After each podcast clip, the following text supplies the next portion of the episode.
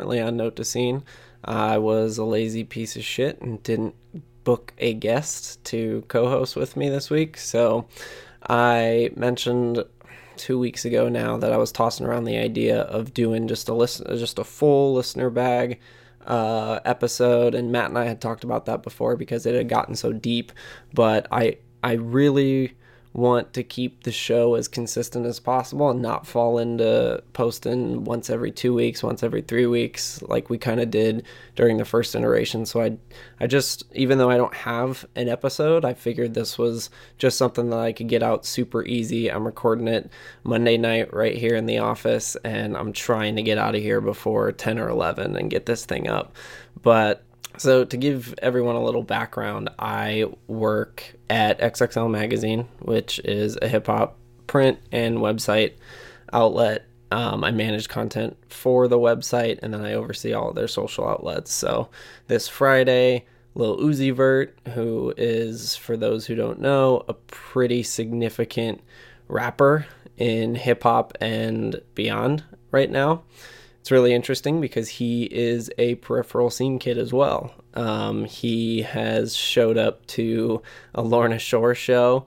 He he has some uh, pretty niche deathcore interests. He's in love with Hayley Williams. It's really interesting to see how emo in the scene kind of weaves its way into surrounding cultures. But he uh, he has appreciation for for definitely tidbits of our world, and he dropped kind of like one of the Mount Rushmore mystery hip hop projects right now called Eternal Atake on Friday, and he said that it was going to drop next Friday. So that kind of screwed up a lot of my weekend. And, uh, but the album, it surprisingly delivered. And I'm super pleased with it. And a lot of people are. And a lot of people didn't expect to be.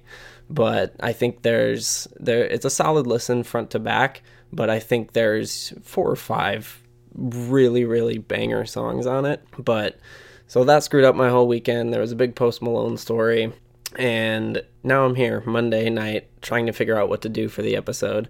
So, we're just doing a listener question episode this week, and I'm going to go through and just answer as many as I can. I'm trying to keep it as short as possible just so we could get through this one. And then next week I'm I'm working on getting things laid out to where I can have more consistent guests and and add some more elements to the show that I want to. But it's just all about time management and I, uh, you know, Rabab and I have full time roles outside of Note to Scene that are responsible for our actual income and living on a day to day basis. But we're uh, we're definitely doing our best, and we're I'm definitely going to try and keep this as consistent as possible with some more in depth episodes because there's a lot of things that I want to do.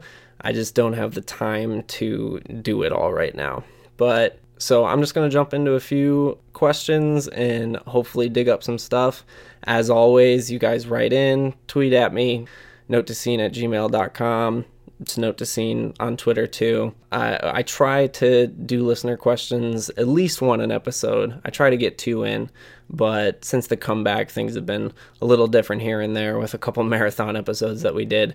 But um, okay, so I'm gonna dive into this question that I got from a listener, Tyler. Uh, shout out to the Tylers of the world. He says, Welcome back, Tyler, and congrats on the Note to Scene revival. He sent this closer to when we first brought back the show, and some of these questions that I'm going to touch on on this episode are uh, a little old at this point, but still not necessarily time sensitive. But he says, uh, The podcasting scene world has missed you. A few things.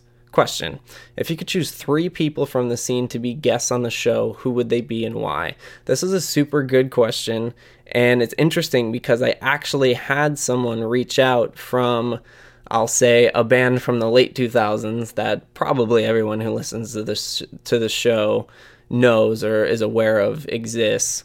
Um, their manager reached out and asked if uh, I wanted to have him on the show, their vocalist. So I I hit back and we haven't like really set anything up yet, but this is definitely something that I would like to do. I'm not sure how I would do it. I don't want to just make interview episodes and talk about, you know, that person's career. I'd like that musician, whoever it may be, to provide commentary on an overriding topic. So, you know, if I had a screamo band from 2004, someone from say completely random here, Saosin, come on the show, Beau from Saosin. I would want to talk about 2004 to 2006 and that whole post hardcore wave and how it came up and where it was at at that time and the bands that he was, you know, associating with and that Saosin were, were existing alongside in that time because it was such a special lightning in a bottle couple years and just unpack and lay the scene for everything that was happening during that time. But I haven't heard back yet, so it's definitely something that I've toyed around with a lot in my head, but well, I haven't quite gotten there yet, but I think in the future there will definitely be artists on the show in some capacity. I'm not sure. I'm just not sure exactly how that looks right now. But as far as who I would want to have on the show, the the only name that jumps out to me right away, and you know anyone can say whatever they want about this, but it would have to be Ronnie Radke. That guy is still pretty much the only one left in the scene who will say whatever's on his mind. Um, I think he has some sort of software on his Twitter that automatically deletes tweets after a while. Not saying that he doesn't go back and delete some of his own tweets, but he really isn't afraid to go after anyone or anything and say whatever the hell he's feeling at that time, right or wrong. And the space that he's put in Falling in Reverse and his career as a whole, like his career trajectory, is just unreal to look at because you look at everything that's happened in the scene over the last five, ten years, and that dude has been cooking since the beginning of Escape the Fate in what, 2005, 2004? And he is one of the most relevant artists in the scene right now. Popular Monster is about to be a top 10 rock radio hit. It's streaming like crazy. He just re released like a new version of The Drug in Me Is You for the anniversary. He's doing the nostalgia angle and making his band and his entity and his brand bigger by releasing new music all at the same time. There's no other band that's doing that right now in the scene. And it's just been wild to watch. So I would love to shoot the shit with Ronnie and go back and unpack a lot of things and, and just set the scene for all of the time that he's existed in it and how it's changed for him he's probably the only one I would I would like to do more of a straight up interview with just because of the the amount of insight and and experience that he could bring to the table when it comes to eh, almost the entire scene. I mean, he can't really give too much context for the the first part of the 2000s, but he was also a fan during that time, and it's really interesting to look back at the fashion and, and the sound of that first Escape the Fate record and and how he was like the very early uh, Escape the Fate promos and I'm I'm sure he would disagree with it but it's pretty obvious that he was ripping Sonny Moore's look so hard and and Sonny was taking from you know the Gerard Ways and the Bert McCrackens of the world and and how all of that kind of tumbleweeded over into even you could reach back into like fashion core from Atreyu and Avenged and 18 Visions and It Dies Today and and see how that all kind of conglomerated into that first Escape the Fate record. And I'll never forget reading an issue of Alternative Press and I believe it was 2008 or so. So I mean peak drama with that band. Um, Ronnie's on the run. He may have been locked up at that point. Craig's in the band. So much drama left and right. We couldn't take our eyes off of it. But AP called them the motley crew of the scene. And it, it really was. They were the band that you paid attention to if you wanted drama in your life and you were an emo kid evolving into a scene kid. And that first Escape the Fate record really ties the knot on the first and second halves of the scene. You there aren't too many records that straddled that line at that time in the middle of the decade the way Dying is Your Latest Fashion did, but you can hear everything from early 2000s post-hardcore to I mean listen to the end of the breakdown on The Guillotine like the that's one of the heaviest chug breakdowns that was in the in the in the 2000s. So I, I would love to have Ronnie on the show there's obviously uh, he has quite the checkered past, and I'm sure he would love to come and use something besides his own Twitter to uh, you know have his say in uh, in things, and and I think it would be a super super fun episode. So hopefully one day I'll be able to have him on. He has hit me up on Twitter a couple times and we, we've talked a little bit, but we haven't got too deep into anything. But definitely Ronnie would be would be the number one. I don't know about anyone else, but he would definitely be the number one. So Tyler continues.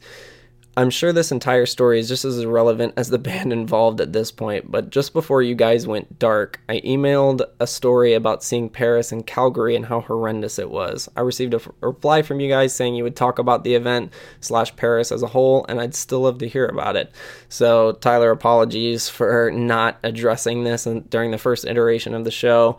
And uh, yeah, we, we went dark for a little while, but PVRIS was such an interesting proposition going into their second album because it truly felt like they were the next band that would break out of the scene. They were on late night TV. Everyone was talking about that White Noise record. It didn't matter if you were a metalcore kid or a pop punk kid, everyone could get behind that band at that time. And then they released the deluxe edition, two bonus tracks. They're some of their most streamed songs, if not their most streamed songs on Spotify right now and then they just didn't deliver on their second album. And everything slowly fell apart after that. And it was so, so disappointing to watch. And it's funny because I literally, there was a write up uh, for a post that I did at Alternative Press in January of that year before they released the album where I, all I did was question whether or not they could uh, overcome the the not inevitable, but the infamous sophomore slump period. And their manager emailed me and uh, I believe it was Rabab because she was my editor at the time, and he was just like, you know, this is super disappointing to see. I can't believe you guys would question the band like this, blah blah blah. And sure as shit, the fucking album comes out, and it it they couldn't deliver for whatever reason. The songs weren't there, and they went dark. So it it was a wild change of wind all within a, a very short period of time for that band. And it, it, it, took the wind out of the sails of me as a fan as well. You know, you could go back and listen to our Note to Scene episodes on that whole time, and we break down the whole rollout episode to episode, and we want to like it so bad. You can hear it in Matt and I's voice. And we just didn't because at the bottom of our hearts we knew that those songs weren't there. The production quality of it was very muddy. It has this gritty overtone to it and it feels like lynn is forcing her voice in ways that it shouldn't go. That all being said somehow they got updrafted to warner. They released an ep last year and they're getting ready to roll out what I assume to be their their next full length album. And from what I can see from the back end of the industry and the and the little that I've uh, spent some the little time that I've spent with it, it seems to be that Warner is actually kind of pushing this, and that's very interesting to me. Now they just released uh, a new song called Dead Weight and there's a lot to unpack about this song as a whole. And it it got me excited because this is a gritty ass pop song but gritty in a good way. It's got it's got this edge to it. It cuts like a razor. And in pretty much all of the promos for the band now this is what makes me even more excited. It's only Lynn. You look at their cover photo on Spotify, it's just her. The artwork for this single is just her. They have PVRIS has the cover of the Rock This playlist on Spotify right now, which is the biggest rock playlist on Spotify. It's just her. And I, Matt and I were, talked about this since the beginning. You know, as soon as this band took off, and as soon as White Noise started to gain traction, they should have kicked those fucking dudes to the back, covered them up, not part of the band, focus on Lynn, make her the pop star that was the move. But there, there's there's something about the scene where it it it fosters this. I, I don't know if wholesome is the right word. I don't think it is, but I'll, I'll use that for now. This this wholesome naivety that we need to support, you know, everyone that's in the band and everyone who helped build it. And I, I get that. I do. I, I've been in those situations where you know you and your friends have grown something and you don't want to leave any of them behind but at the end of the day your band is a business and it's about making smart business decisions. And it was blatantly obvious that it was time to fade the band to the back and focus on Lynn and put her out front. And they didn't do it. And they went away for a while. But now it, it really does look like we're kind of getting what I thought PVRIS should have been back in the day. And it's so funny to see her or her see PVRIS opening part of the Halsey tour, which I was literally saying back in 2015 and 2016, the Dark Pop Revolution tour, PVRIS opener, Halsey direct support, and Lorde headlining. That that would have shut shit down in the pop world, and it would have catapulted PVRIS back then. This tour feels five years way too late, but I don't know. It's it's it's kind of up in the air again. I talked to Matt briefly about it and he just rolled his eyes at everything. And I, I, think he's right ultimately, but it seems like kind of every other week we're getting these hints of PVRIS, you know, being on that tour, dropping this song, being active in the ways that they should have been during their momentum peak and I don't know what's going to happen with this. You know, the the if if they could get a radio push and they can not, you know, focus on the rock side of things and maybe send this to alt radio, them being on the rock this playlist as their main push kind of is concerning because I don't think that's where they should be pushing this. They should be pushing it in the alt world. But it it's really interesting to see PVRIS in 2020 making the moves that they should have done five years ago. I don't know how it's going to shake out, but we'll see. So moving on, third part of the this question from Tyler. I don't know if this is allowed or not, but I would just like to send my any love and support to Anthony Green. He recently stated that he's relapsed back into his addictions. No matter what anyone thinks of anyone else in the scene, I think we can all share in showing support for anyone here dealing with any type of hardship. We are one big, dysfunctional, unapologetic family who longs for the days of front hair swoops, the tightest black jeans imaginable, the crab core being revived. So happy you are back and absolutely killing it. All the love from Alberta, Canada. Tyler. Well, thank you so much, Tyler. Totally agree. I saw Anthony tweet. I saw that tweet from Anthony when he announced that he had relapsed, and it was super disappointing and, and, and sad to see. And I, I do feel for the guy. He gave our scene a lot. I mean, he launched Saosin and then he launched Circa Survive. And he had that first solo record. Oh my God. Dear Child, that song is a banger. He's given our scene so, so much, and he was really part of that 2000s post-hardcore wave in and he had so many hands and so many different things. The sound of animals fighting. Like are you kidding me? Those records were incredible. And then to see him come back with Saosin and the in the scene's kind of second wave and and release an album that I didn't love but I loved the idea of him being back and having Saosin back and just consistently releasing so much quality with Circa Survive front to back. I think the scene owes Anthony a lot, and, and post hardcore certainly owes Anthony a lot.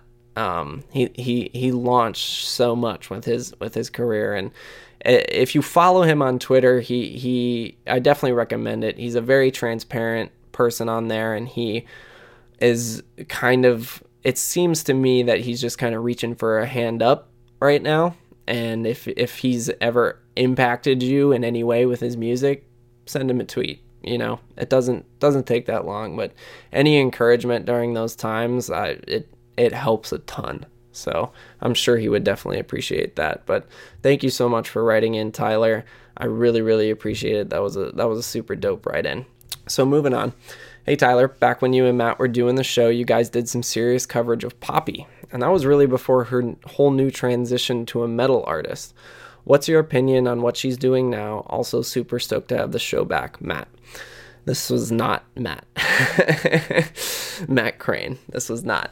But um thanks for the question, Matt. This is a great question because we did. We talked a lot about Poppy back during the first iteration of the show because we thought she was going to be a massive, massive pop superstar. She had this crazy enigma around her with her YouTube page where she was going viral and she was releasing these super weird, creepy, unsettling videos that had everyone paying attention to her and she had a musical component to that. So she was signed to Atlantic and she released an EP and it didn't really go anywhere. She was dropped fairly quickly and I was super disappointed because at that point I thought it was done. I thought it was a major label project that had a team that was interested in it and as historically what happens to all major labels eventually is a team signs an artist that they're excited about the artist doesn't get fully developed, that team turns over, they bring on new people.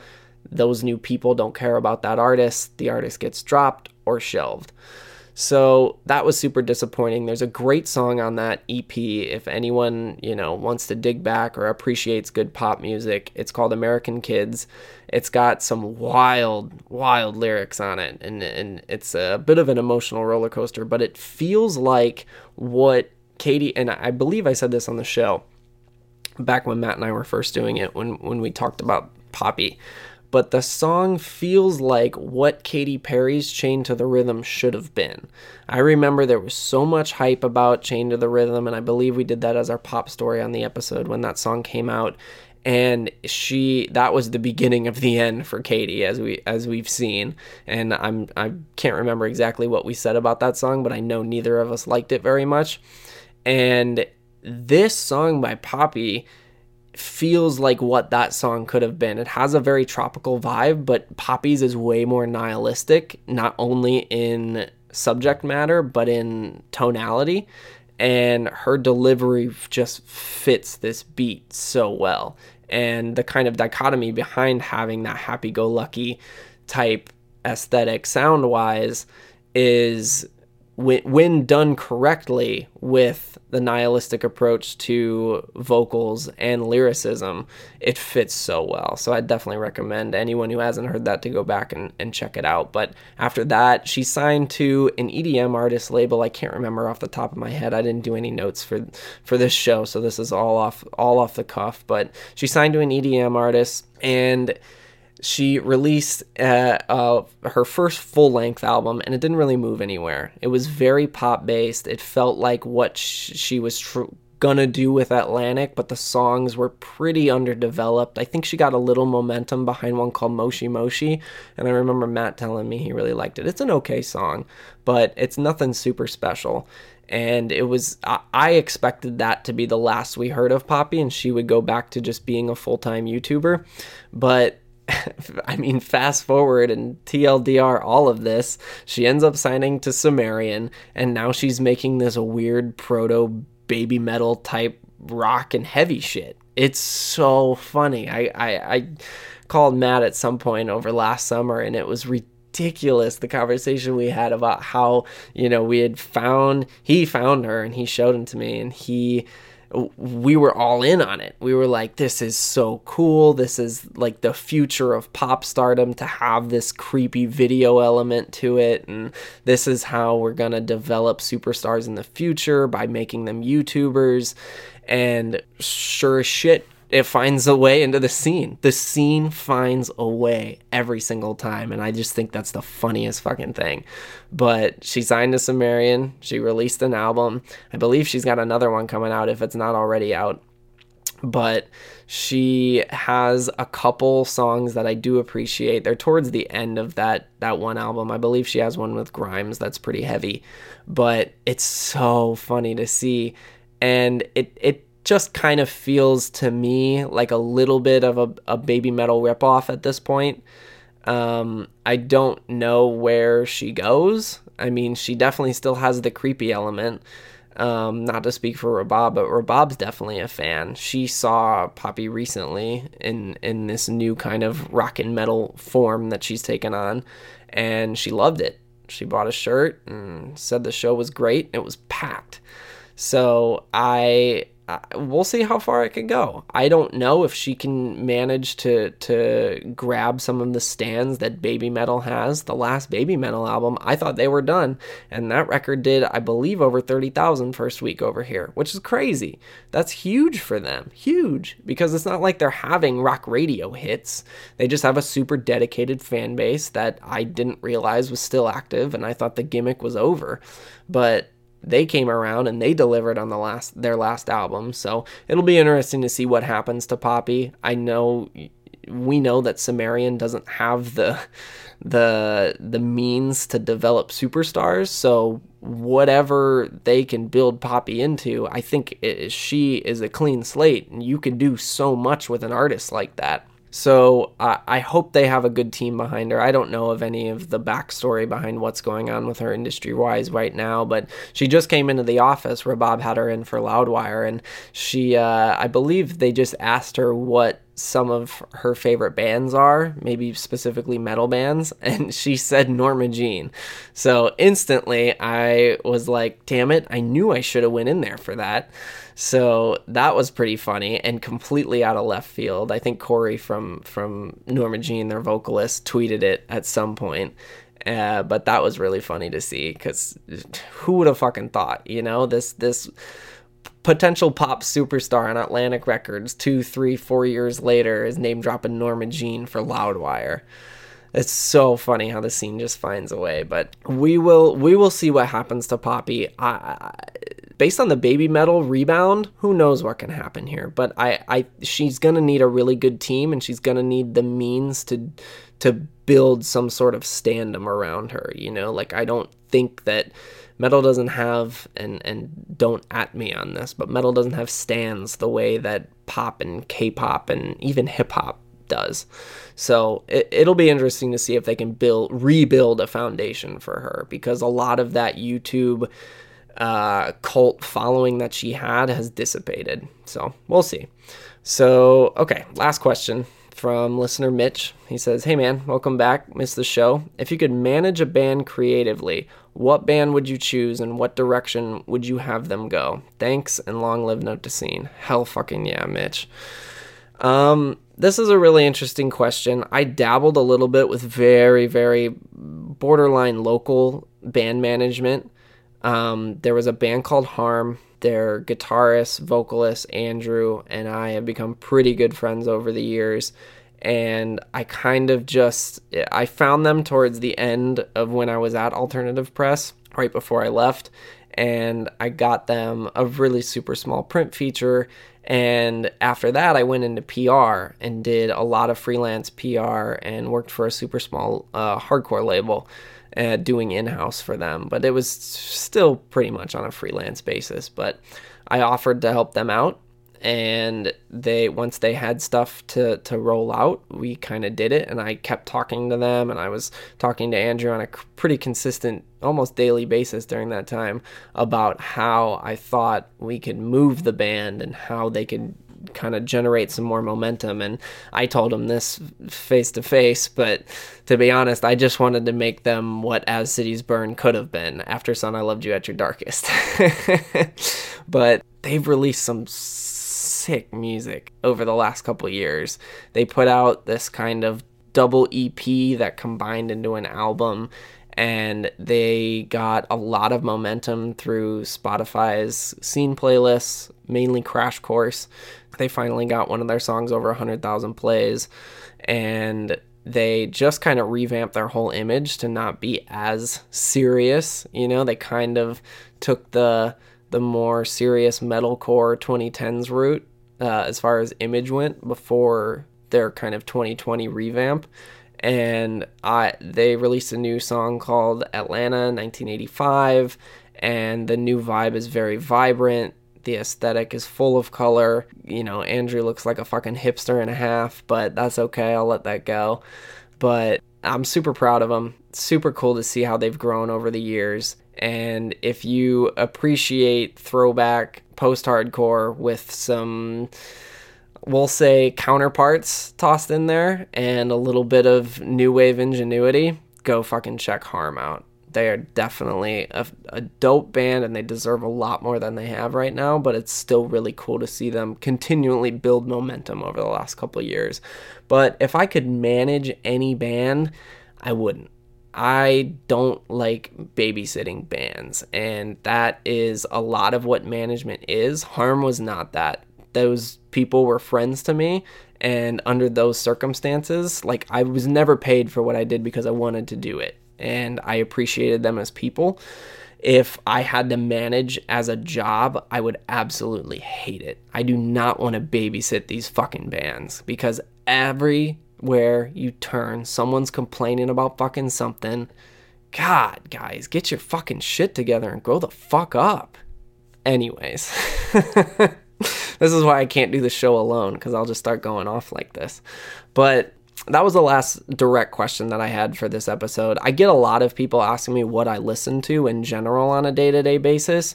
And to be honest, it is all over the place. I listen probably right now mainly to country. I'm from the cornfields of Indiana. I when I was a scene kid growing up, I never fucking thought I'd listen to country, but I'm an adult now and I listen to country all the fucking time and I love it. Um, there's a there's a couple that I've been playing quite recently. One his name's Hardy. He basically dropped like a country mixtape last year that features a bunch of different country artists on every song and that was really cool. I love the new Luke Combs album. Big Luke Combs fan. I love this kid. His name's Koe Wetzel. I think he's down from Texas. I'm not entirely sure, but he's got a couple. He, he he's a super interesting kid because he is obviously not a seasoned songwriter, but you can tell by listening to what he has written and the songs that he has put out that he has that it factor. Like he gets it. He just needs a little help polishing it. But what I love about him is that I don't think he wants to polish it. He's okay with just playing at the same bars and the same venues in the in the South and maybe up into the Midwest for the next five years. And he can, you know, he can fill out a bar and that's all he wants to do. And i just respect the hell out of that. And sure as shit the scene finds a way. I found a youtube video when i was uh, just looking him up the first day i had found him. He's wearing a fit for a king shirt. So of course right? Like they always find a way.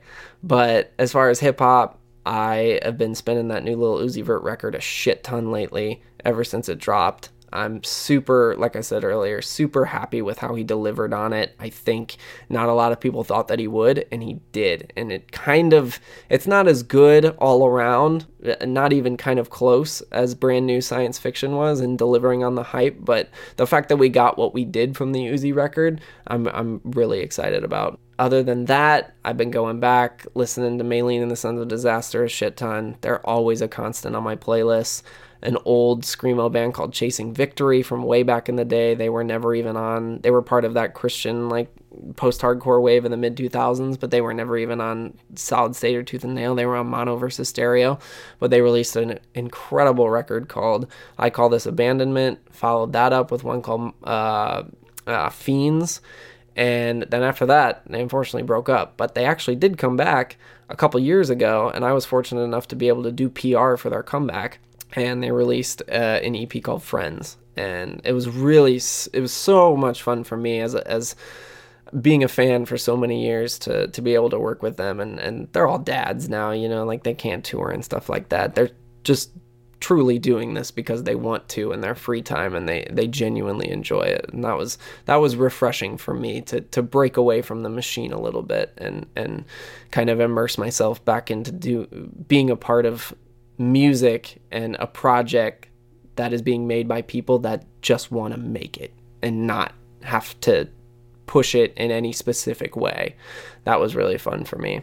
But other than that, he is legend. They released a new record last year. It's probably my favorite He is Legend album besides I Am Hollywood. Great front to back. Um, I've been going back and listening to a lot of lower definition lately. I don't know if anyone even remembers that band. I believe they put the record out. They put out one full length, I believe, and it was on Ferret um, way back in the day. And they got this great song on there called Miami Nights. Um, Valentino from Of Mice and Men was their drummer before he joined uh, Of Mice and Men. So, little scene history there. But just kicking it around between country, hip hop, and mid 2000s Screamo. If, if, if I have a brand, that's it. But like I said at the beginning of the episode, I'm going to get more structured here and figure out how to do these episodes and have consistent guests and and be more on top of it like I was when I first brought it back. I can't believe this is already the ninth comeback episode. I can't even call them comeback episodes anymore. But I just wanted to get something out and I said I'd do a listener episode. So I hope you all enjoyed it. I'll be back next week with a guest and a full on topic. There's a lot that I have in the canon. So, as always, to anyone who, who reads anything on the website, listens to this podcast, tweets angry things at, at us, at me, thank you so much. I appreciate it from the bottom of my heart. And this is Note to Scene is, is my baby. And I, I can't thank everyone who is engaged with it or given it the time of day enough. I appreciate it so, so much. So until next week, I'll talk to you then.